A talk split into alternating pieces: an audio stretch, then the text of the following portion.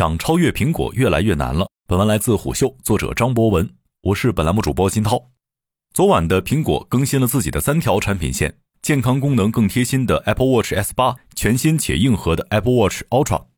更换芯片后大幅提升降噪能力，比之前更不容易丢的 AirPods Pro 二代，还有就是每年秋季铁打不动的固定节目，全新一代的 iPhone。先来说说 Apple Watch，可以说苹果把健康玩明白之后，开始对新市场下手了。即便你是一个重度 Apple Watch 用户，如果只看外观，确实也很难分辨出 Apple Watch S 八和之前产品的区别。但毫不夸张，Apple Watch S 八应该算是近几年 Apple Watch 这条产品线中硬件更新幅度最要命的一次。苹果在 Apple Watch S 八上新增了温度传感器，最大的作用是通过跟测睡眠时候的体温，呈现长期的体温变化情况。每五秒读取一次体温，来提升女性经期跟踪功能的准确性，更精准的预测排卵日。WatchOS 系统还会通过对用户体征的测量来预测经期的紊乱或推迟。这个功能对于想备孕和想避孕的女性同样有用。而在过去，对于大部分女性，经期跟踪往往只能够通过一些 APP 来进行手动标注，几乎没有任何智能硬件会关注到女性经期这一领域。除了新增的温度传感器，Apple Watch S 八还升级了陀螺仪和加速度感应器，配合麦克风、气压计、GPS 和苹果号称超过一百万小时真实驾驶和车祸数据调教出来的算法，Apple Watch 可以在用户发生车祸的第一时间进行紧急呼叫。如果说 Apple Watch S 八和全新的入门款 SE 是一次常规迭代，那么 Apple Watch Ultra 则是苹果对一个新领域发起进军的第一声号角。Apple Watch Ultra 屏幕更大、更亮，机身也更坚固，扬声器和麦克风都更多，电池续航也更长，甚至还新增了一个可供用户自定义的实体按键，以及全新设计的应对不同运动场景的表带，都在导向一个结果：苹果开始对专业运动手表领域下手了。钛合金表身，四十九毫米表盘，两千尼特屏幕亮度，双 GPS，零下二十到零上五十五摄氏度的工作温度区间，WR 一百的一百米防水认证。毫无疑问，这是最强的 Apple Watch，适合需求最高的精英运动员。当然，这也并不意味着你不是精英运动员，Apple Watch Ultra 就不适合你。如果你对瑞士传统手表足够熟悉，就应该了解，劳力士迪通拿是赛车表，水鬼是潜水表，IWC 万国擅长做飞行计时。某种意义上，手表是一种身份标签，而 Apple Watch Ultra 代表智能手表，终于也可以出现在最严苛的自然环境中。有一说一，Apple Watch 从诞生到昨晚发布第八代，一路走来并不是一帆风顺。在第一代时，Apple Watch 走了想成为奢侈品的弯路，但错误的方向很快被矫正。苹果开始在健康监控和运动监控两个领域重点发力，并且逐渐在往两个方向的最终目标不断发展。一个是能让所有普通人只要戴上 Apple Watch，无需过多设置，就能随时监控自己尽可能多的身体指标，对健康问题提前做出预警。一个是让世界上最顶级的运动员也能觉得 Apple Watch 这样一款所有人都能买到的消费级智能穿戴设备，完全能够满足自己远超常人的训练需求。从现在来看，这两条路苹果都走得相当稳健。说完 Apple Watch，接下来就是备受瞩目的 iPhone 十四系列。在外观上，iPhone 十四对比 iPhone 十三确实没有太多改变，而 iPhone 十四 Plus 则看上去像是放大版的 iPhone 十四。甚至是处理器，iPhone 十四和十四 Plus 也用上了和上一代一样的 A 十五仿生芯片。但如果仔细对比，就会发现，对比 iPhone 十三上使用的 A 十五芯片，iPhone 十四和十四 Plus 的 A 十五芯片多了一颗图形处理器，影像硬件也进行了更新，后置的主摄光圈和传感器都更大，全新的前置摄像头低光环境表现更好，也支持自动对焦。最直接的改变就是需要更多图形处理性能的游戏会表现更好。拍照和视频能力也能得到直接提升，感知最明显的应该是全新的视频运动模式，通过处理器运算，大幅降低运动时拍摄的抖动，甚至某种意义上，对于 iPhone 十四系列用户，手机稳定器这个品类大概率是再也不需要了。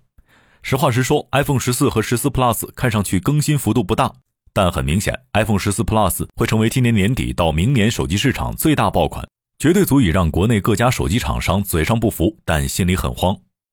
今年的 iPhone 最大的变化在 iPhone 十四 Pro 和 iPhone 十四 Pro Max 两款机型身上，正面刘海屏没了。虽然因为 Face ID 所需要的结构光传感器和前置摄像头无法隐藏，但苹果还是想出了一个绝妙的主意来把这块视觉障碍给藏起来。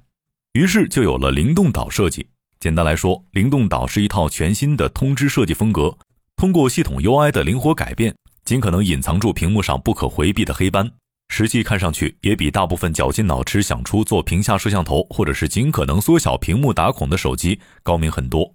因为动的是系统软件设计，并没有影响整体功能。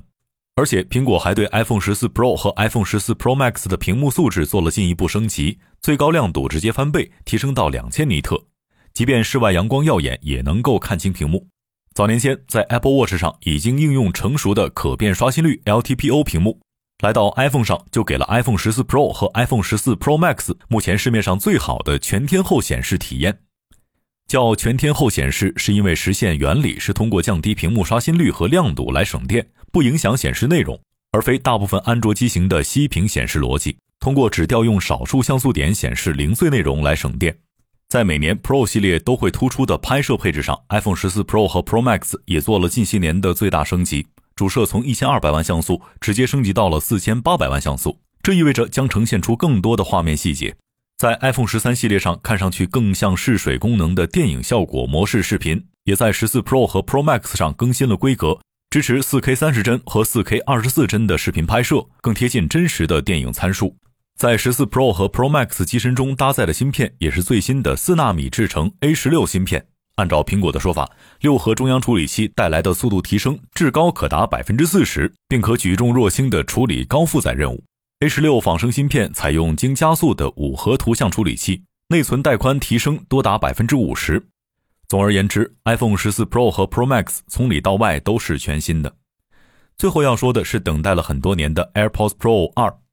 相比于手机、手表和平板。苹果 AirPods 产品线的更新频率最低，原因也很好理解，确实没有竞争对手。但昨晚苹果还是发布了 AirPods Pro 的第二代，外观没有太多的改变，还是白色的机身，还是像豌豆射手的耳机本体，但性能做了大幅提升。全新的 H2 芯片让第二代的 AirPods Pro 降噪能力是上一代的两倍，更好的计算能力也让 AirPods Pro 第二代的音质有了明显提升。虽然耳机本体的外观没变。但耳机腿上的触控板现在支持滑动调节音量，耳机壳上还增加了扬声器和 U1 芯片，方便用户找不到耳机壳时精准定位并且发出声音。甚至苹果还在 AirPods Pro 二代上放了相当复古的挂绳孔，生怕你耳机还在，充电壳自己跑了。苹果在 AirPods 这条产品线上的领先幅度确实太大，大多数厂商也只能抄个外观，没法抄明白内在。最后，我想说的是，长期主义构建起的产品壁垒，让苹果越来越难被超越。如果你是个数码爱好者，你应该非常清楚，每年苹果秋季的硬件新品发布会应该搭配着六月份 WWDC 一起看。苹果的软件与苹果的硬件融合度极高，关联性极强。昨晚的发布会之后，大部分网络评论都在赞美苹果在 iPhone 十四 Pro 和 Pro Max 上命名为“灵动岛”的交互风格。但苹果的竞争对手们看完发布会，应该最清楚。灵动岛的交互风格是最好抄的，最难抄也是最难超过的是苹果的长期主义。每年 Apple Watch 的更新背后是苹果多年在健康领域的投入与数据积累；每年 iPhone 的更新背后是苹果多年在芯片领域、机身工艺领域、显示面板领域的投入。两代 AirPods Pro 的更新背后是苹果多年把耳机当做整个声场系统，在计算音频领域的投入。尽管在网络上似乎总有人说苹果不行了，被这个那个厂商超越了，但事实情况是，每年的智能手机市场，苹果依然拿走了大部分利润。在整个软硬件生态上，这家公司依然是世界上最好的科技公司，甚至没有之一。程序员圈子里流行着这么一句话：“口说无凭，代码为证。”在消费数码领域，同理。商业洞听是虎嗅推出的一档音频节目，精选虎嗅耐听的文章，分享有洞见的商业故事。我们下期见。